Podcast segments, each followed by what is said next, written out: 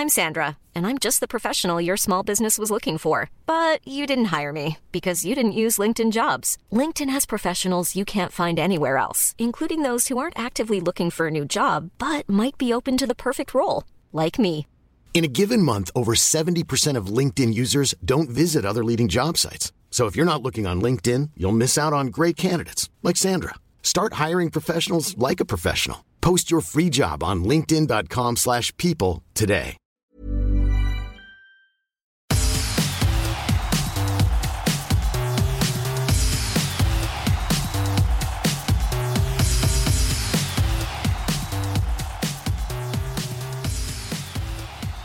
Hello, everybody, and welcome. I'm Cam Luke, Mitch Cleary, Adam Cooney, and we are the Armchair Experts. Sorry, Trade God. TG is in the house, not TB7, TG17. Hashtag Armchair Experts to get involved at 7AFL. Patrick Lipinski, now a pie, pick 43, but there's a hell of a lot to still happen before it's all said and done in just under 48 hours' time. I'm going to go to UTG in a moment. I'm going to go to Mitch Cleary, who I believe He's had a big day in the Seven newsroom. We'll get to his Mason Cox talk very shortly. Rory Lobb on the agenda.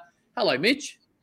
Hello, Cam. I finally picked myself up off the canvas. Tried to get around our fellow armchair expert during the day, Adam Cooney. Yep. Tried to give him some support. He was overlooked in the list of best five number one draft picks today. And finally, I've been able to reunite with him tonight after being left uh, hanging all day. Hey, Not my time of year. This it is not my time of year because uh, generally my mega trades don't go down that well. Uh, there is some sort of feedback, but I did hear Matthew Lloyd put some putrid list together of top five draft picks of all time. He had Lachie Whitfield in there. Honestly, he may have had an All Australian, but he's got no, never even got near winning a Brownlow. And Sam Walsh has played for about 15 minutes.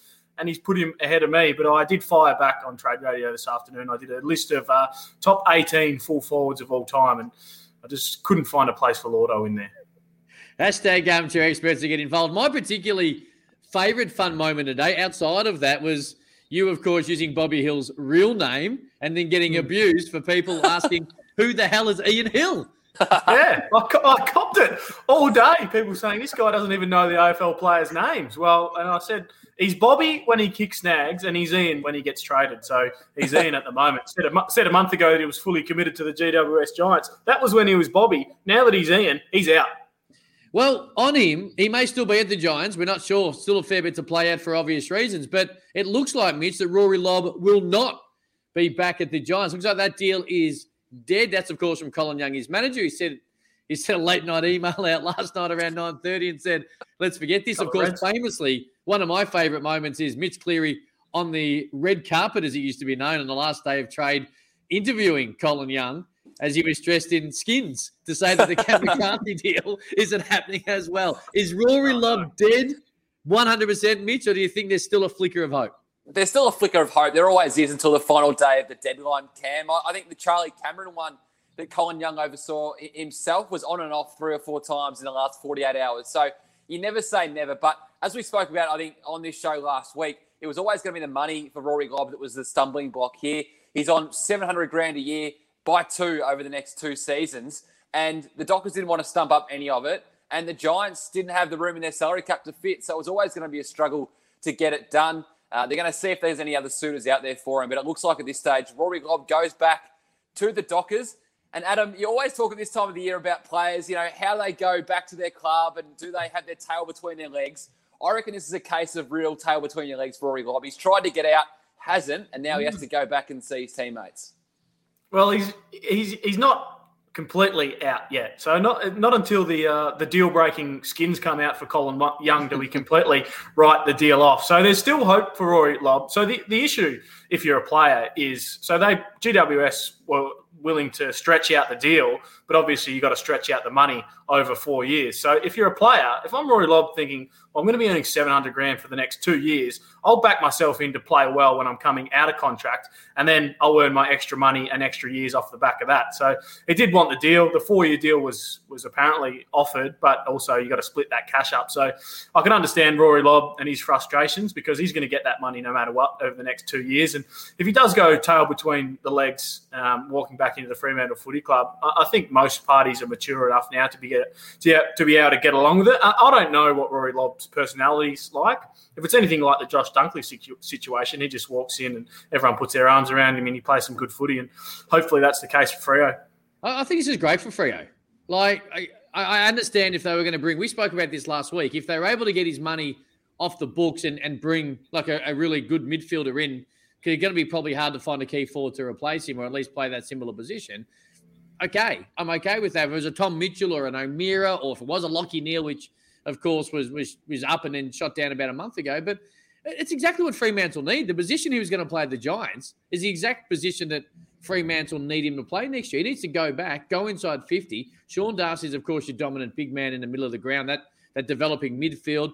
Nat Fyfe inside 50 we spoke about, but this allows him to play more of that midfield position. I, I think this is great for Fremantle. I know it's not the perfect situation when you suggest that maybe a player's on the way out, but next thing you know, if he's back at your football club, we've seen it happen all the time. I think fans get way more sensitive about these things than than what players do. Like I'm sure he might get a, a ribbing or two when he goes back, but we've seen Joe Daniher do it a couple of years ago, go back, and well, it didn't work. His body obviously didn't allow it to, to happen as much. He went and played some okay footy when he got on the park for the Bombers. You mentioned Dunkley there. Now, Ryan O'Keefe went back and won a Norm Smith in a premiership team, like going back a decade when he wanted to go to Hawthorn. So they're professional athletes, and I think it's a good thing for Fremantle. The only thing on Rory Lobb is he's on two by seven hundred. If he had to take that Giants deal, he may have been able to. So it's one point four million for the next two years. If he had been able to extend that closer to two million dollars, he may have got his better earning potential now. In saying that, Adam, when when players hit their 30, 31, they don't sign massive deals. So maybe it was a chance to. That's why you see free agents, you know, when they're 26, 27, signing these six or seven year deals to cash in while they can. When he becomes that 30, 31 player and he's next out of contract, it may be harder for him to earn the, the money that the Giants been able to, may have been able to get to even with the, the deal smoothed out. Yeah, he's going to have to have a really good year um, in 2023 for him to earn uh, anything north of sort of 400 grand. So maybe the Fremantle Dockers obviously saw uh, in the last three years that the potential that he hasn't lived up to and were willing to move him on there. So say you're saying, Cam, it could be a good thing for Fremantle. Well, maybe they've worked out that he's just not that good a player and they're willing to move him on. But the, the issue, obviously, um, is that the sticking point is money, isn't it? You could argue he's already cashed in. He has already cashed in. He's, he's on seven hundred thousand dollars a year. Oh, he's, he's cashed in. There's no troubles with Rory Lobb. Was when he left the Giants. You know what I mean? That's that's when he cashed in. So if you if you look at that, you're right. He's gonna he'll, he'll get another AFL contract somewhere in the league once this is all said and done in a couple of years. It may not be anywhere near the cash he's on now, but he's already on decent sized cash, which is the reason he's not going to end up at the Giants. Hashtag armchair experts to get involved at seven AFL. Just, just quickly, Mason Cox looked like he just a similar type of player here. Of course, I think old stats trade guide here went with the, the comparison last week, but mm-hmm. it looks like with Max Lynch requesting a trade officially to Hawthorn tonight, that uh, Mason Cox is going to get a bit of a reprieve, Mitch. Is that right?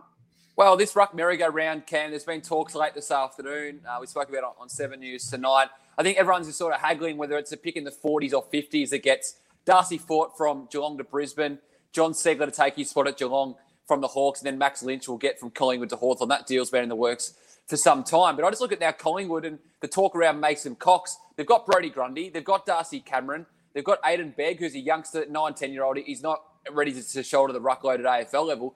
I think this is a good sign out for Mason Cox that he could get a career lifeline at his at his original club, Collingwood. I think he's looked around, his management, uh, Liam Pickering have sort of scoured the market to see what else is out there. But I think Mason Cox's best chance right now appears to be uh, right now in black and white. Well, let's hear from a stablemate of Mason Cox. Do they share the manager? What What's the scuttlebutt around the water cooler with your management team, Adam? I haven't spoken to um, my manager Liam Pickering since I signed my deal eight eight months ago. so all, all I get from him each month is an invoice. I, I, I tell you the thing with, with Mason I'm not across what's happening with old mate Picks at the moment. I, he just has to. They, they just have to find a way to play him predominantly as a forward, right? As a ruckman, sorry. He's not a forward, right? So too often he's been inside 50 and hasn't quite worked. So if they can find that right balance to back up Brodie Grundy, and if Grundy goes to that next level and he's that bash around the ground and not necessarily wanting to go forward and be your, your man out of the goal square as they try and develop other players, there is no doubt he's got some AFL footy left in him. I think the standard is has dropped. Uh, the best and worst thing that happened to Mason Cox, and we've spoken about this many times, Adam, is no, that prelim. the Huh? worst thing that's happened to him.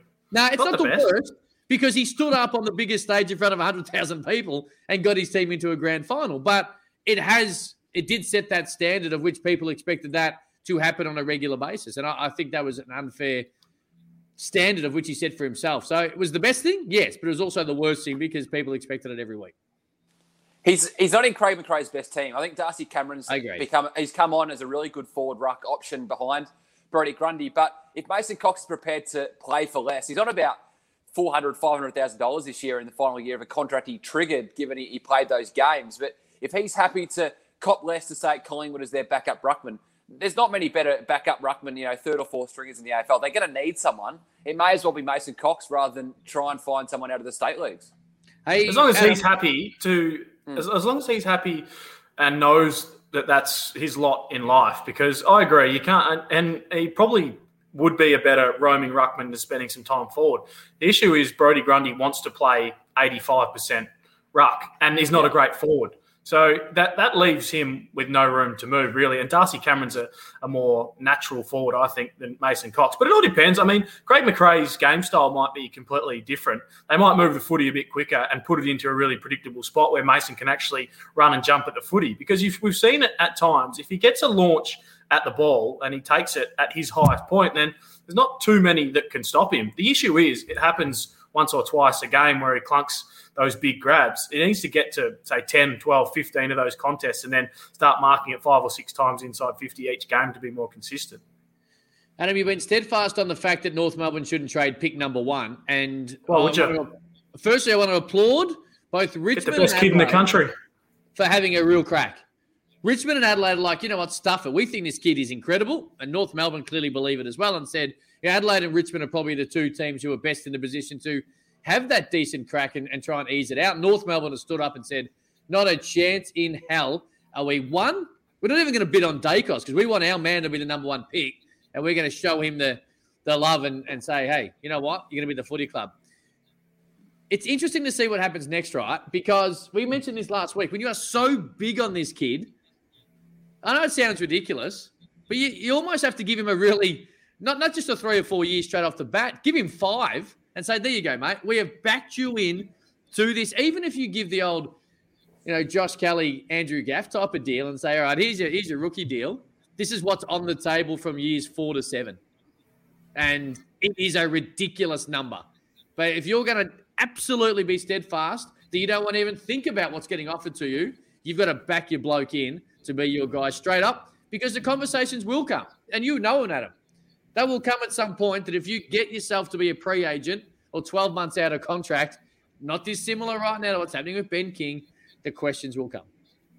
I think it's more the pre-agent stuff than homesickness, and we saw Brodie Grundy and others have, have used it as leverage when negotiating with a deal. I was I wanted to go home um, back to South Australia. My first year, Week? I was pretty Oh. homesick. Yeah, well, that, you know, the first week I was really bad. I nearly cried myself to sleep every night. But after that, I, found once I started playing senior footy, then I actually enjoyed and in the Melbourne lifestyle a lot more. And then when it came time to about three to six months um, of my contract being up, that's when I started to feel a little bit homesick until I got that deal done. And then all of a sudden, I didn't want to go home again. So players can use it quite well in terms of that leverage. So, but Horne-Francis, I'd give him a five year deal um, Straight straight, up. off. And I'm say, with you. that, and say, you I promise you, you'll love your time in Melbourne if you Yep. spend five years here. And hopefully the Kangaroos are uh, in finals contention in five years' time. But that's the thing, Mitch, right? If you're going to say no to every single massive, audacious, almost a god a godfather deal, and I think Richmond's was a lot better than what uh, came from Adelaide. I thought Richmond's was was huge, so at least make them think about it. They haven't thought about it. You've got to extend that and give yourself plenty of time. You've backed your guy in off field, back him on field to stay at Arden Street. He'll be fine once he starts playing senior footy. The drink cards don't get given to the reserves players, Adam. They, they get given to the That's senior right. players. He'll be fine once he Good gets call. a game. And the North Melbourne Footy Club have got ample salary cap room. What I expect Yeah. them to do this summer is go with Tarryn Thomas, Jy Simpkin, Cam Zurhaar, and plonk as much money of that into the next couple of seasons. And then when uh, Jason Horne-Francis's contract comes out of uh, after his initial two years that's locked in at draft level, uh, they'll be able to go bang and offer him good cash for his third, fourth, fifth, sixth year, whatever it might be. The interesting part of this now, Cam, I think North Melbourne had to bid sorry, have to take Jason Horne-Francis. it means Collingwood, the kid that they're going to take with uh, pick number two, uh, Nick Daicos, is going to have that bid placed on him by the pick they had in the Greater Western Giants at pick two. It's going to be a nice oh. little symmetry when it comes to the draft. I, actually, we, we look back 12 months ago to what happened with Collingwood, and I think you accurately described it today on Twitter as a fire sale. And it, both from the moment they lost to Geelong, in fact, from the first three minutes against Geelong, he smacked them almost from the outset in that second week of the finals. For most of this year, with everything that happened, it, has been a horrid time for it. They have they have done a pretty good job this off season to be able to give some optimism to their fans compared to last year, where their fans were burning social media because they were so disappointed. They're going to get their kid. They're going to get their kid, and they got a couple of good kids out of what happened 12 months ago. But the irony is, they would have got another kid and Daicos yep. this particular year, which which well is just the way it's worked out. I would have loved to have seen if North Melbourne bid on him. If they had pick one, what Collingwood would have done to get that pick one, knowing that it would have been a bit different. I reckon North Melbourne's decision might have been a little bit more difficult had Collingwood been in that second slot. I think we all know that, uh, that they're going to match it anyway, but uh, would have been fascinating to see had Collingwood actually finished with that pick two, held it in their grasp, what the Roos would have done. Hey, look, seriously, what the hell's going on at Hawthorn, Mitch? Like, legitimately, I, I, like what they're doing, and they're trying to blow it up a little bit and not just going to stand still and, and go forward when it comes to under Sam Mitchell. But Chad Wingard, obviously, Giants were obviously keen, and I love the fact that Wingard just was watching a nice movie and threw it up on Instagram. I, I love that type of personality. But what do Hawthorn do in this situation? Are they, are they going to move on anyone? I don't think they're going to move on anyone. That's what I tweeted today, Cam. It's not a fire sale. These guys mm. have got salary cap room. So last year with Adam Treloar, Collingwood had to get him off their books. They had no choice because they were tied at the tied at the brim in terms of their salary cap. The Hawks can pay these guys whatever right now. They can pay them their contract. So it's really the motives right now for Hawthorn are they need salary cap. Uh, they've got salary cap. They need draft picks. And right now they've got to sit back and wait for a team to come hard with, with options for their for their draft picks. If that's not forthcoming, they just stay. I think it's pretty simple. I don't think Hawthorn need to be driving these guys out because they don't need to, to get rid of them. All they need is a good offer to come in, and the Hawks don't want to be driving them out. They may as well sit back and wait for the best offer. So the way I see it is this is being driven by a new coach coming in and realizing that this club is going to be bottom two, bottom three next year, and trying to improve straight away. And which I don't mind. I don't mind the philosophy of doing it. So if Sam Mitchell can, says, look, we're going to have to make some hard calls. Alastair Clark has done it in the past with some of their aging premiership stars didn't get a lot for them, but there's still players with currency there that, that Sam Mitchell obviously think maybe these guys aren't going to be in an next premiership side in four or five years' time. If we've got to bite the bullet now and get rid of one or maybe two of them to work ourselves up in the draft, then that's their best way of improving over the short term with getting the best draft picks possible. I can understand why he's done it. The only issue is if it falls flat and some of these guys walk back into uh, Waverley disgruntled and upset day one with the new coach. So things can go pear shaped pretty quickly. But I don't think they will do that because I, I don't think Sam Mitchell, who obviously when he spoke to you last week, Mitch, I don't think Sam Mitchell's out there.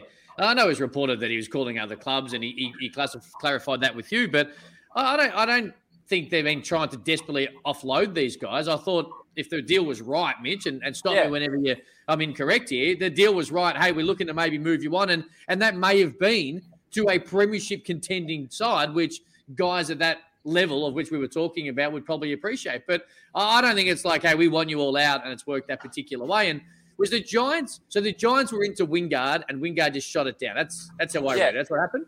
The way it was explained to me, Cam, is it never even got to second base because it didn't get past. It got knocked on the head at first base. Mm-hmm. So like Cam's love uh, the Giants went to uh, Wingard's management and said, "Would this be an option?" They said no. So the Giants didn't even get in conversation with the Hawks, given yep. it didn't get that far. So the way it's been put to me is other clubs have been told by Hawthorn, you've got to deal with the players' agents right now, and most of these players are managed by Tom Petroro at TLA. You've got to deal with the agents before you even come to us because you've got to get the yeah. players tick off before you can get the, the talk from the club. I think the players might be open to, to certain moves or would look at it, but the, the rival clubs, before they even speak to Hawthorn, need to go through the agents first before it even reaches any conversation level with the Hawks. And that's why I think, Adam, there's going to be no sort of, you know, disgruntled players go back because Hawthorn haven't put any pressure on any of these players if they're not comfortable in moving. And Wingard's really the only one. It, O'Meara to Port Adelaide was raised last week, but I think Sam Edmund said today on Trade Radio that Port Adelaide haven't made any inquiries. Is that what you're hearing Yeah. as well? No, they, from what I've been told, they haven't made any inquiries. It would make, be the move that makes the most sense. The power need an extra midfielder. He's gettable, um, and he's probably got that little bit more burst than, than Tom Mitchell, and add something different to Ollie Wines and, and Willem Drew and these guys. But from the way it's been put to me, the power haven't shown any significant interest or any interest at all in Jaeger O'Meara, and it looks like he stays unless something bobs up real late. All right, before we get out of here, Jordan Dawson. It's kind of gone a bit quiet the last couple of days. It's been reported that the deal on the table is the first round pick for next year, which is Yeah. Melbourne's pick, and they are premiership favourites right now. So if they do what they did this year, that'll be pick number 18, of which is lower that Sydney already said no to. Is is this a legitimate preseason draft chance? Is one of them going to buckle or they're going to hold their ground and Adelaide have to pray like all mercy that North Melbourne don't take him? I think so. I think this is headed to the preseason draft unless Sydney blink and accept that. I can't see the Crows throwing too much else in. The offer this time last week was the Crows said they'll get the Bulldogs pick 17 and we'll swap uh, future third rounders. So the Crows are obviously going to finish a lot worse than, than Sydney next year. So that was probably a better deal than what's even in front of the Swans right now for Jordan Dawson. So unless something comes up real late, I can't see this one heading anywhere else other than the preseason draft. Is there any chance that Sydney can change his mind? Have they got the money? Tom Uh, Papley? Tom Papley, uh, I, I can't see that, but uh, the only the only might, factor might be if they would somehow try and move another player on. But yeah, I don't think it'd be in Papley. See, I- I'm with you, Adam. If I'm North Melbourne, I'm, I'm taking him. Like for the good. of I'd your take him as well. I'd take him in the preseason draft. No, I meant um, the Tom Papley situation of last Oh, year yeah. when he Yeah, no, yeah. a trade and then and then ended up going back to Sydney. So that could be a- an option for them. Hopefully, they could smooth that over. But I would, if I was North Melbourne, I'd say, "I'm sorry, Jordan, bad luck." Tell, your manager he didn't get the deal done. You're coming to our club. Well, you know what you can do, and we never see it, and it won't happen, and it'll end up at Adelaide. But what what they can do is that we're going to draft him. You got 12 months to work a deal out, and then you can benefit your football club. You have a year of Jordan Dawson, who is an exceptional footballer, and then in 12 months' time, you got leverage to be able to say, "Here you go. You want to go to Adelaide? We understand." But then you can make the trade. Now we very rarely see it, and I understand why. And the kid wants to get back to South Australia, but you know what? Say Jordan Dawson, here is whatever Adelaide's offered. We've got all this salary cap space. We're matching it. And you got 12 months for you and your manager to work out how you get back to the Crows next year. Well, North could do that. They've got salary cap room, but I think Yeah. if it got to that stage, North would do the Crows a favour in, in some other way. They, they'd throw in something True. else, you know, along the other way. I did check out what you raised on last week's show, Cam, about throwing in stipulations around contracts. Yep. I think it's just financial terms. I don't think they can do that, but you never know. Clubs can get weird and wacky at this time of the year. if North Melbourne take him in the preseason draft and he has to spend three nights a week living in Glenelg, it would be remarkable. Hashtag armchair experts to get involved at 7AFL. Thank you, Mitch. Thank you, Trade God. You got a big mega trade tomorrow for the Trade Radio fans? I'm running out of ideas, so uh, hit me up at Adam Cooning 17 if you've got any ideas because uh, I'm running dry. Oh, you ran dry last Tuesday, and I do notice that a lot of people have been giving you certain ideas on your on your Twitter. A lot of constructive criticism coming your way. We are out of here. 48 hours left. We'll see you this time tomorrow night.